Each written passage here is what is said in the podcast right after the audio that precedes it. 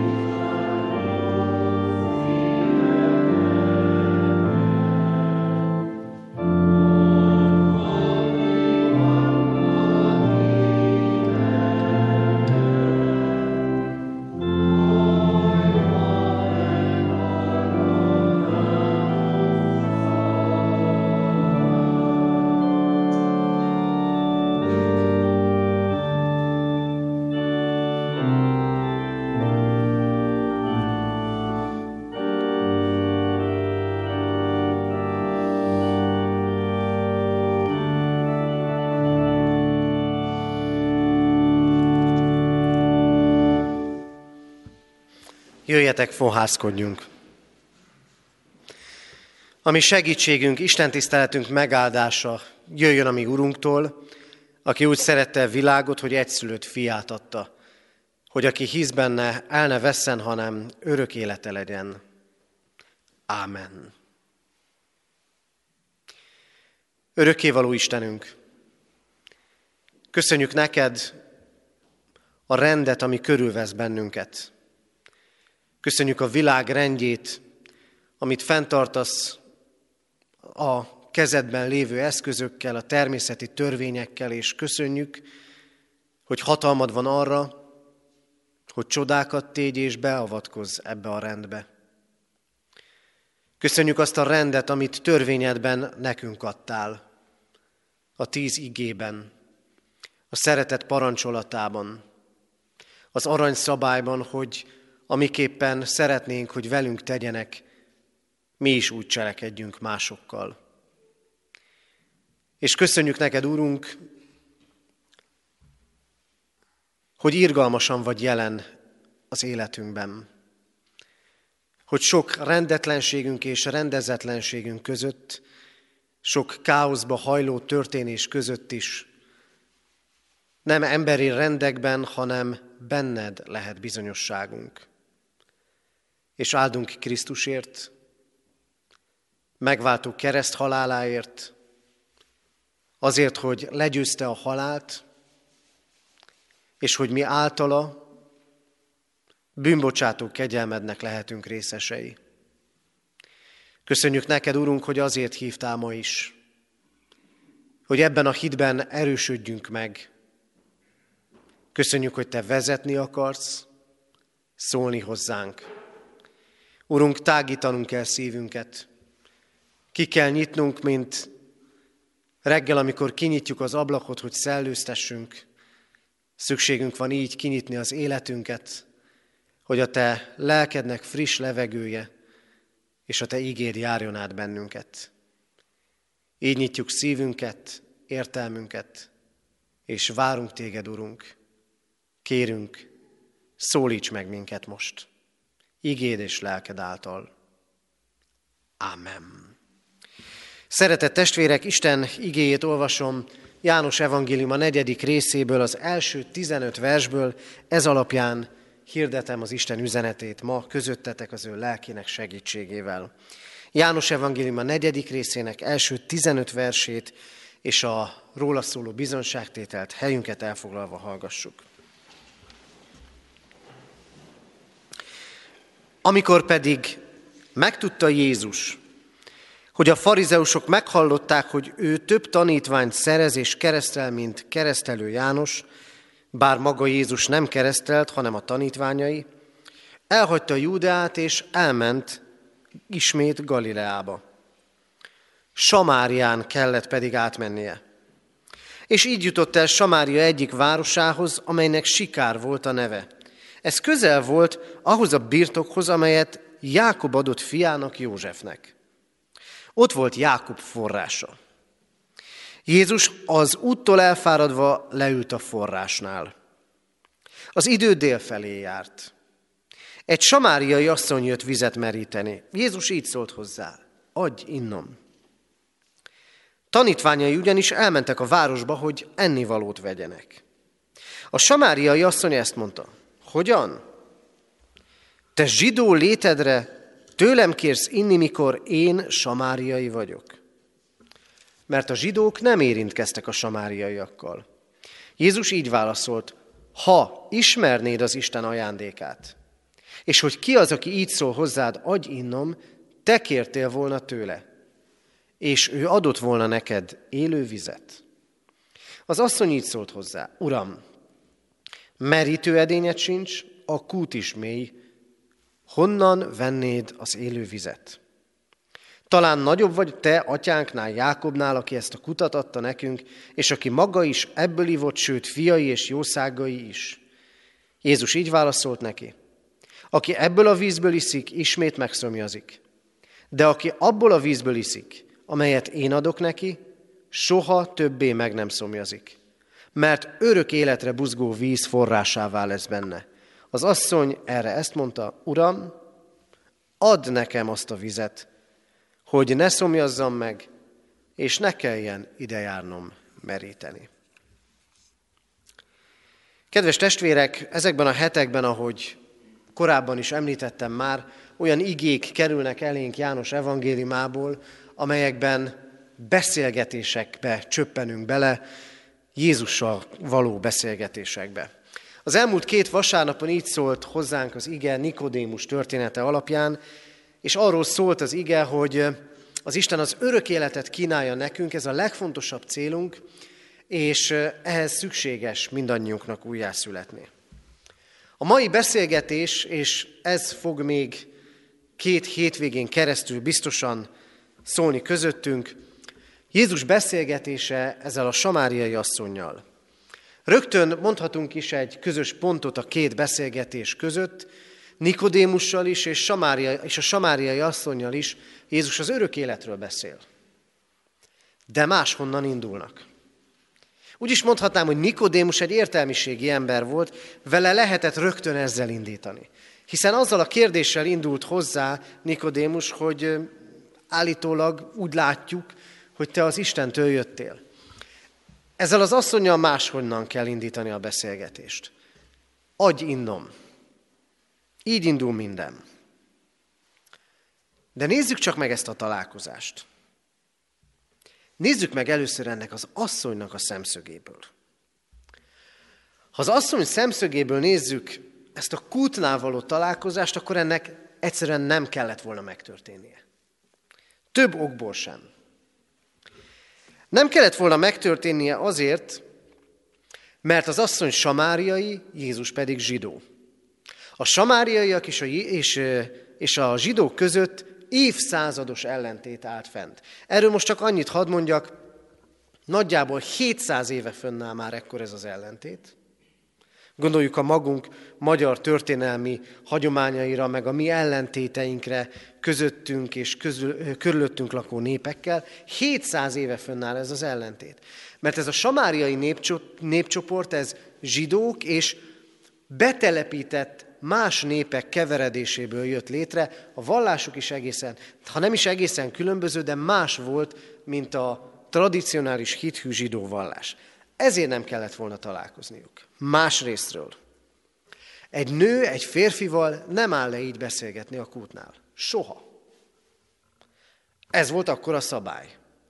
Nem álltak le beszélgetni. Egy férfi nem szólított meg így egy nőt. Ha csak nem, házassági szándékkal közeledett. A harmadik, ami miatt nem kellett volna ennek a találkozásnak megtörténnie, az az időpont.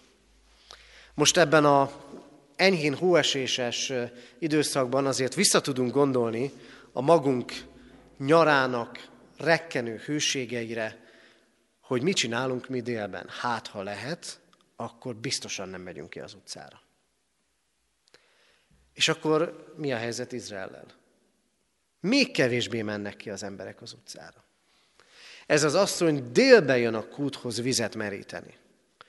Azt mondják, hogy ez a kút a várostól jó másfél kilométerre volt, tehát még sétálni is kellett. Délben, 40 fokban. Ez az az, hogy nem akart találkozni senkivel. Úgy mondom, épeszű ember hajnalba ment a kúthoz, vagy legalábbis kora déle, de délbe. Ez az asszony nem akar találkozni senkivel. Mindent elkövet, hogy senkit ne kelljen látnia. És valószínűleg így tett minden nap. Élte a megszokott életét egy kicsit oda perifériára szorulva. Az asszony részéről nem kellett megtörténni ennek. De nézzük meg Jézus oldaláról. Így olvassuk csak, Samárián kellett átmennie. Ez a kellett, ez kettős értelemben vendő. Az egyik földrajzilag. Ez volt a legrövidebb út. Jeruzsálemből északra Galileába, arra a területre, ahol Jézus felnőtt, és ahol a csodáinak a nagy részét és a tanítá- tette és a tanításainak nagy részét elmondta. Ez volt a legrövidebb út. De ennél sokkal fontosabb, hogy János evangéliumában többször van ilyen kellett, kifejezés, ami az isteni szándékot jelenti. Hogy az Isten ad ilyen indítást valakinek, hogy arra kell mennie. Értjük ugye? Az asszony nem akar találkozni, az Isten azt mondja, most jött el az idő. Találkoznia kell ennek az asszonynak Jézussal, a világ megváltójával. És most gondoljunk a saját útjainkra, a saját életutunkra. Valamikor eljött az a pillanat, amikor kellett találkoznunk az Istennel. Lehet, hogy sok mindent elkövettünk, hogy ne így legyen. Lehet, hogy megszokott dolog volt az Istennel való találkozás. De az Isten szerint kellett, hogy eljöjjön az az idő, amikor személyesen megtapasztaljuk őt. És most itt vagyunk. És ez a pillanat is, és ez az idő is egy ilyen kell. Kell, hogy ezeket az igéket halljuk. Miről gondolkodtat el minket ez a történet? Először is arról, hogy az életünknek forrásra van szüksége. Honnan jön a víz? Az asszony elindul a kúthoz, Jákob kútjához. És akkor megint menjünk vissza egy kicsit a történelemben, 1700 esztendő. Nagyjából 1700 esztendővel korábban adta Jákob azt a kutat. Az hatalmas nagy idő. És ez a kis közösség ott ebben a városban őrizte ennek a hagyományát. Nagy történelmi sorsfordulókon keresztül is. Ez Jákob kútja. Szent hely. Őrizzük. De gondoljunk más forrásokra a magunk életének forrásaira. Forrásokra szüksége van az életünknek. Nyilván érthető, hogy most nem vízforrásra gondolok elsősorban. Kell, hogy legyen az életünknek erőforrása. A személyes életünkben. Fizikai erőforrás is, meg lelki is. És őszintén szólva azt látom, fizikai, testi erőforrása sokkal többeknek van, mint lelki erőforrása. Aztán feléjük a forrásainkat. Elfogyunk. Elfogyunk sokszor lelkiekben. Vagy megtörténik, nem tűnik elfogyónak sok minden, de történik valami, és lenulláz bennünket. Sőt, az életünk másról sem szól, mint naponkénti forrás kivonásról. Mert az élettel járó terhek, feladatok elszívják az erőnket. És tegyük fel így a kérdést. Hol vannak a mi forrásaink? Te miből tudsz meríteni? Lehet, hogy a társaságból, a találkozásokból most mérsékelten. Lehet, hogy a magányból. Lehet, hogy valami hobbiból, vagy sportból, egy jó filmből, egy jó könyvből, vagy éppen a természetből. Vannak ilyen forrásaink. És jó, hogy vannak. Olyan források ezek nekünk, mint Jákob kutya az asszonynak. Újra és újra oda kell menni. Újra és újra meríteni kell belőle, mert aztán elfogy. Kellett, hogy ez az asszony a forrás, a víz keresése közben találkozzon Krisztussal. És kell, hogy az életünk sok forrás kivonása és felélése között találkozzunk Krisztussal. Mert a történet arra mutat rá, hogy ez kevés. Fontos, de kevés. Mert újra és újra meríteni kell. És úgy kell ennek az asszonynak oda menni, hogy tele van szégyennel. Később kiderül, öt férje volt, és akivel most együtt él, az nem a férje. Valószínűleg ezért megy délbe vizet meríteni. Nem akar senkivel se találkozni. Lehet, hogy bennünk is van szégyen valamilyen dolog miatt, ami viszi folyamatosan az újra betöltekezett életünknek a forrásait, kiürít, lemerít bennünket, a szégyen, a bűntudat, a megoldatlan dolgok sora, fel kell tennünk a kérdést, ennek az igének a fényében meddig akarunk még mondjuk így feneketlen kutakból meríteni. Nem őrül-e fel bennünket ez? A történet így kezdődik, adj innom, mondja Jézus. És oda érkezik meg, hogy az örök forrást kellene megtalálni. De ahhoz, hogy azt megtegyük, el kell fog, tudni fogadni, hogy az Isten adni akar. És milyen érdekes. Ebben a történetben Krisztus kér, hogy adhasson. Hát ez egy nagyon nagy ellentétnek tűnik. Krisztus kér, hogy adhasson.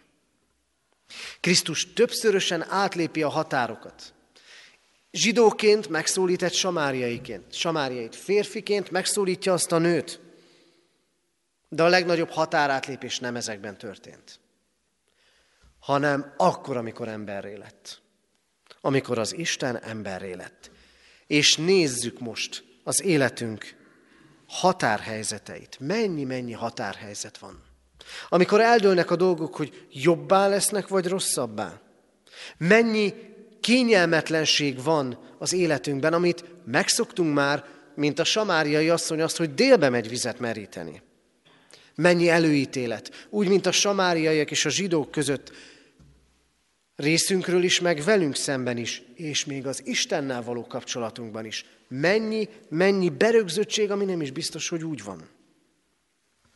Mi is ott vagyunk a hit és a hitetlenség határán, ott vagyunk félelmek és gátló elképzelések között, de az Isten azt mondja, kellett találkozni azzal az asszonynal, és kell találkoznia velünk. Isten jön, átlépi a határokat, és kér. Tőlünk is. Talán úgy kér, hogy van bennünk olyan érzés, hogy adósai vagyunk. Hogy valamit tennünk kell, valamit tennünk kell még. És ez nyugtalanít és feszít minket. Talán úgy érezzük, úgy kér, hogy úgy érezzük, adósai vagyunk az Istennek, adósai vagyunk a világnak, adósai vagyunk a másik embernek. Aztán úgy kér az Isten, hogy ott vannak a törvények. Tarts be! Ez is az ő kérése. Éppen úgy, vagy éppen hasonlóan, mint az agy innom kérés, amit Jézus ott mond ennek az asszonynak. És ha kér az Isten, akkor teljesíteni kell. De Jézus rögtön hozzáteszi. Ha tudnád, hogy ki vagyok én, és ha ismernéd az Isten ajándékát, akkor te kérnél tőlem. És ebben a mondatban nagyon sok minden benne van. Benne van az, hogy Krisztus meg akarja mutatni önmagát neki. És nekünk. Benne van az, hogy az Isten ajándékozó Isten. És benne van az, hogy az ő ajándéka megkapásának egyetlen akadálya van, hogy nem kér. Hogy nem kérünk. Merjünk kérni az Istentől. Kérésre bíztat. És tegyük is fel a kérdést, mit kérünk az Istentől? A napi imádságainkban. Kérünk kis dolgokat, meg mindennapiakat. Kérjük-e az Isten ajándékát? Kérjük-e az életet? Az élet teljességét, az örök életet? Kérjük-e a lehető legtöbbet? Mert, és itt érkezünk meg ennek a mai igének az utolsó üzenetéhez, amit Krisztus adni akar, az az örök élet. Az asszony a forráshoz megy, ott találkozik Jézussal, Krisztus pedig azt mondja neki, élő vizet adok. Mert, értsük jól, ez a forrás igazából egy kút. És nagy különbség van a kút meg a forrás között. A forrás az élő víz. A forrás víz ízes, egészséges, és biztosan felüdít. És hadd térjek vissza az egyik első gondolatra. Hát nem ilyen forrást keresünk mi. És sokszor csak kutakat találunk. Értsük jól. Ami ideig, óráig enyhít, talán nem olyan ízes, mint gondoljuk, mint reméljük, de Krisztus forrást ad. Kiürülő kutak helyett. Jézus és az asszony elbeszélnek egymás mellett. Jézus már a lelki és örök dolgokról beszél, az asszony meg még mindig a földi és a testi dolgokról. Adj nekem, ad nekem ezt a vizet, hogy ne kelljen ide járnom meríteni. Ne kelljen minden nap a szégyenemmel, az emberek megvető tekintetével találkoznom. Krisztus pedig az örök forrásról és az örök életről beszél. Céltévesztés az, ha kevesebbet kérünk az Istentől, mint az örök életet.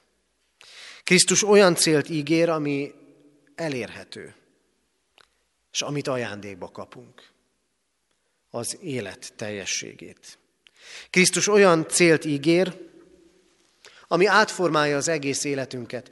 Kicsit előre tekintek, ez az asszony, aki délbe jött a kúthoz, majd látni fogjuk a negyedik fejezet végén, maga megy be a városba és szólítja az embereket, hogy nem ő a messiás? Megváltozik minden. Élettel tölt meg. És azt mondja Krisztus, állandó lesz ez a forrás. Nem időszakos, nem megbudjanó víz van benne, hanem állandóan folyik, árad. Mert ez a forrás maga az Isten. És a hozzávaló kötődésünkből, a benne való életünkből telnek meg tartalommal a dolgaink. Kedves testvérek, én nem tudom, kinek milyen források, kutak vannak az életében. Jó, ha vannak, amiből újra és újra meríthetünk. Legyünk ezek, ezekért hálások. De az asszony is odaérkezik meg, ad nekem az élő vizet. Azt a forrást, ami nem apad ki, ami árad. Nekik találkozniuk kellett, mert az Isten így döntött. Nekünk is találkoznunk kellett és kell az Istennel. Legyen benne a forrásunk, mert ő adni akar örök életet és az élet teljességét. Menjünk oda a forráshoz, aki maga az élő, feltámadott Krisztus. Amen. Isten üzenete azért szól, hogy annak fényében gondoljuk át az életünket, szálljunk most erre egy kis időt, és ebben a csendben, gondolkozásban vezessen minket az orgona játéka. thank you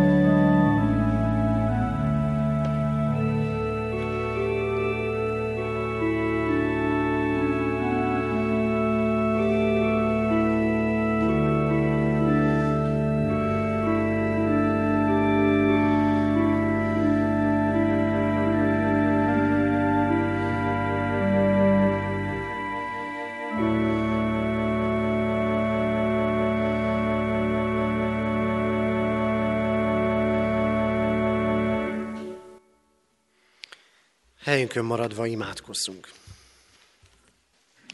Urunk, köszönjük az életünk forrásait.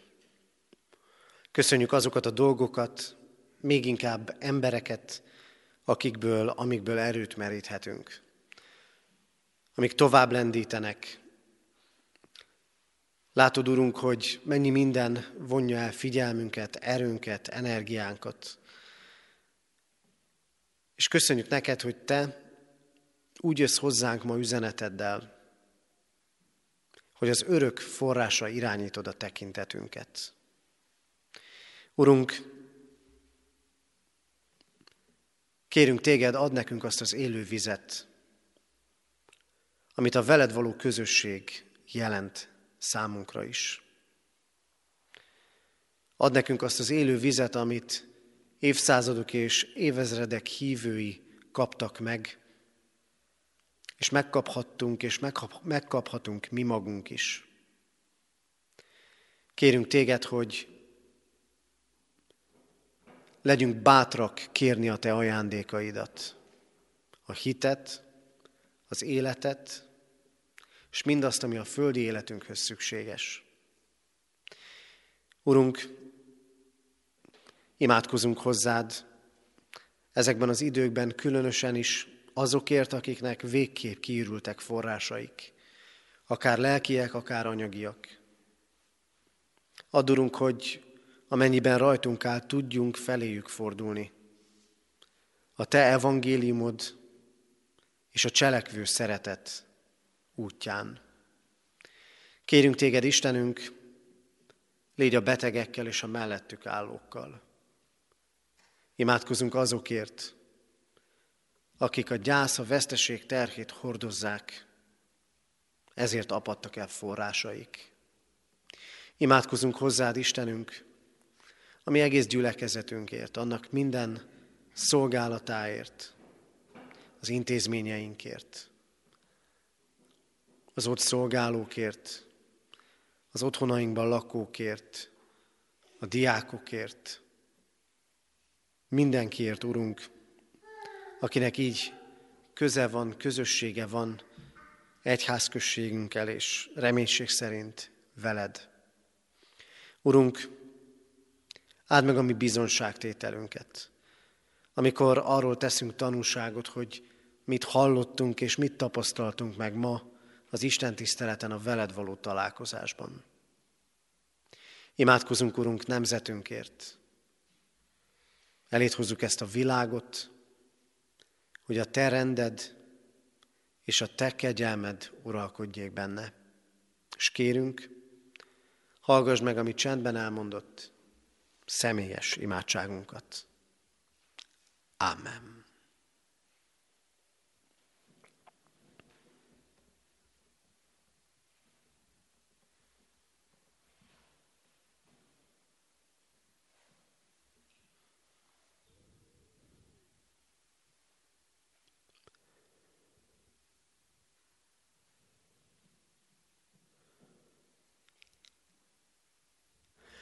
Köszönjük, Urunk, hogy meghallgatott könyörgéseinket.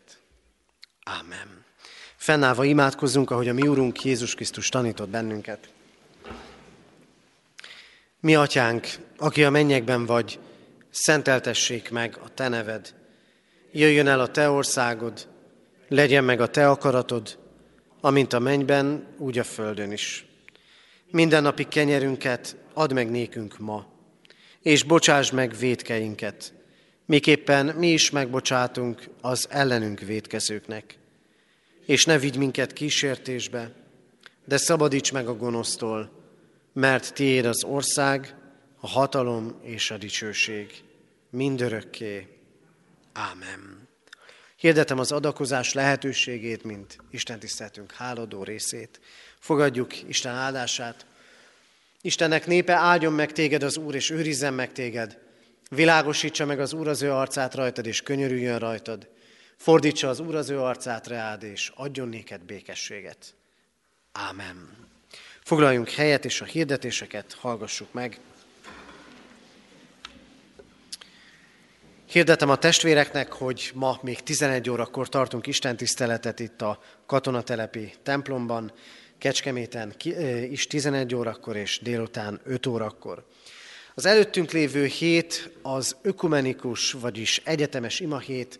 Ez az a hét, amelynek során a világ keresztjénei együtt közösen imádkoznak azért, hogy Krisztusról közösen tudjunk bizonyságot tenni.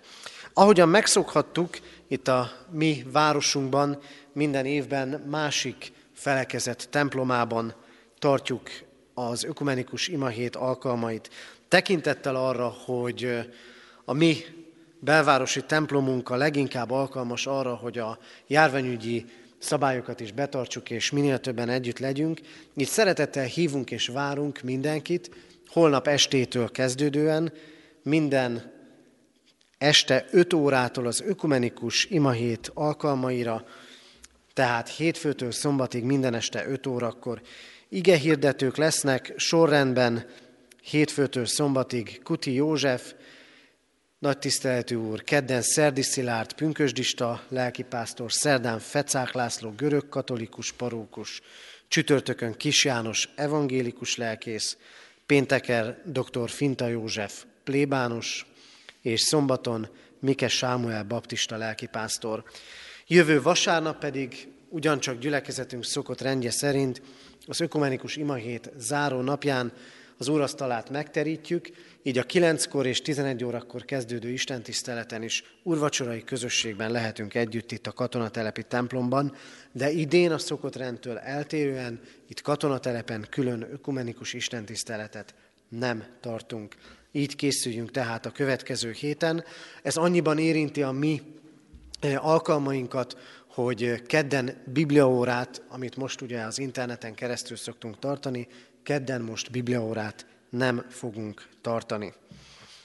Mához két hétre egy új sorozat fog indulni itt a katonatelepi templomban, illetve itt a katonatelepi templomban is. Talán többen tudják már, hogy korábban gimnáziumunk intézményi lelkésze, vallástanára volt Fodorni Ablonci Margit, aki eh, nem távozott el a városunkból, különböző más szolgálatokat vállalt, de ez év január 1-től újból lelkészi státuszban van egyházközségünkben, elsősorban családpásztorációval foglalkozik, és minden egyes városrészben, Benti templomban, Széchenyi városban, illetőleg itt a katonatelepi templomban is havonta egyszer ő fog igehirdetéssel szolgálni, és ezek az alkalmak családi istentiszteletek lesznek. Az első ilyen alkalom mához két hétre, január 31-én lesz, az még addig a következő napokban el fog dőlni, hogy azon a vasárnapon is két Isten tisztelet lesz-e, vagy visszatérünk az egy, háromnegyed tízkor kezdődő Isten tiszteletre. Erről tájékoztatással leszek még a testvéreknek. Imádkoztunk az elmúlt héten eltemetett Ábel Lászlóné Farkas Márta 74 éves, Farkas Péter Istvánné Gál Julianna 72 éves, Sánta Ferenc 76 éves, Nyúl Dezsőné 84 éves, Sóber Otto 72 éves, Földesi Ferencné Kónya Margit 79 éves, és Szelei Zsigmondné Nagy Mária 88 éves korában elhunyt szeretteiket gyászoló testvéreinkért. Halottaink vannak, dr. Elek Gyula 81 évet élt. Temetése hétfőn délután 2 órakor a református temetőben lesz. Kullai Károlyné Szalai Irén 73 esztendőt élt. Temetése szerdán 3.11 kora köztemetőben lesz. Adományok érkeztek az elmúlt héten egyházfenntartói járulékként 411 ezer forint, Isten dicsőségére 5 ezer, diakóniai szolgálatra 20 ezer, gyülekezeti újságunkra 1000, Széchenyi Városi Misszióra 132 ezer forint adomány érkezett. Isten áldása legyen az adományokon és az adományt adókon. Hálásan köszönjük az eddig felajánlott adományokat a diakóniai központon keresztül a rászorulók javára. Ezeket továbbra is kérjük, akiket az Isten lelke indít. Kérjük, hogy hozzá el adományát, amit a templom bejáratában is elhelyezhetünk. Az Úr legyen a mi gyülekezetünk őriző pásztora. Záróénekünket énekeljük, a 463. dicséretünket, annak pedig mind a négy versét, 400 63. dicséretünk, mind a négy versét énekeljük. Isten élő lelke, jöjj, áldva száj le rám. thank you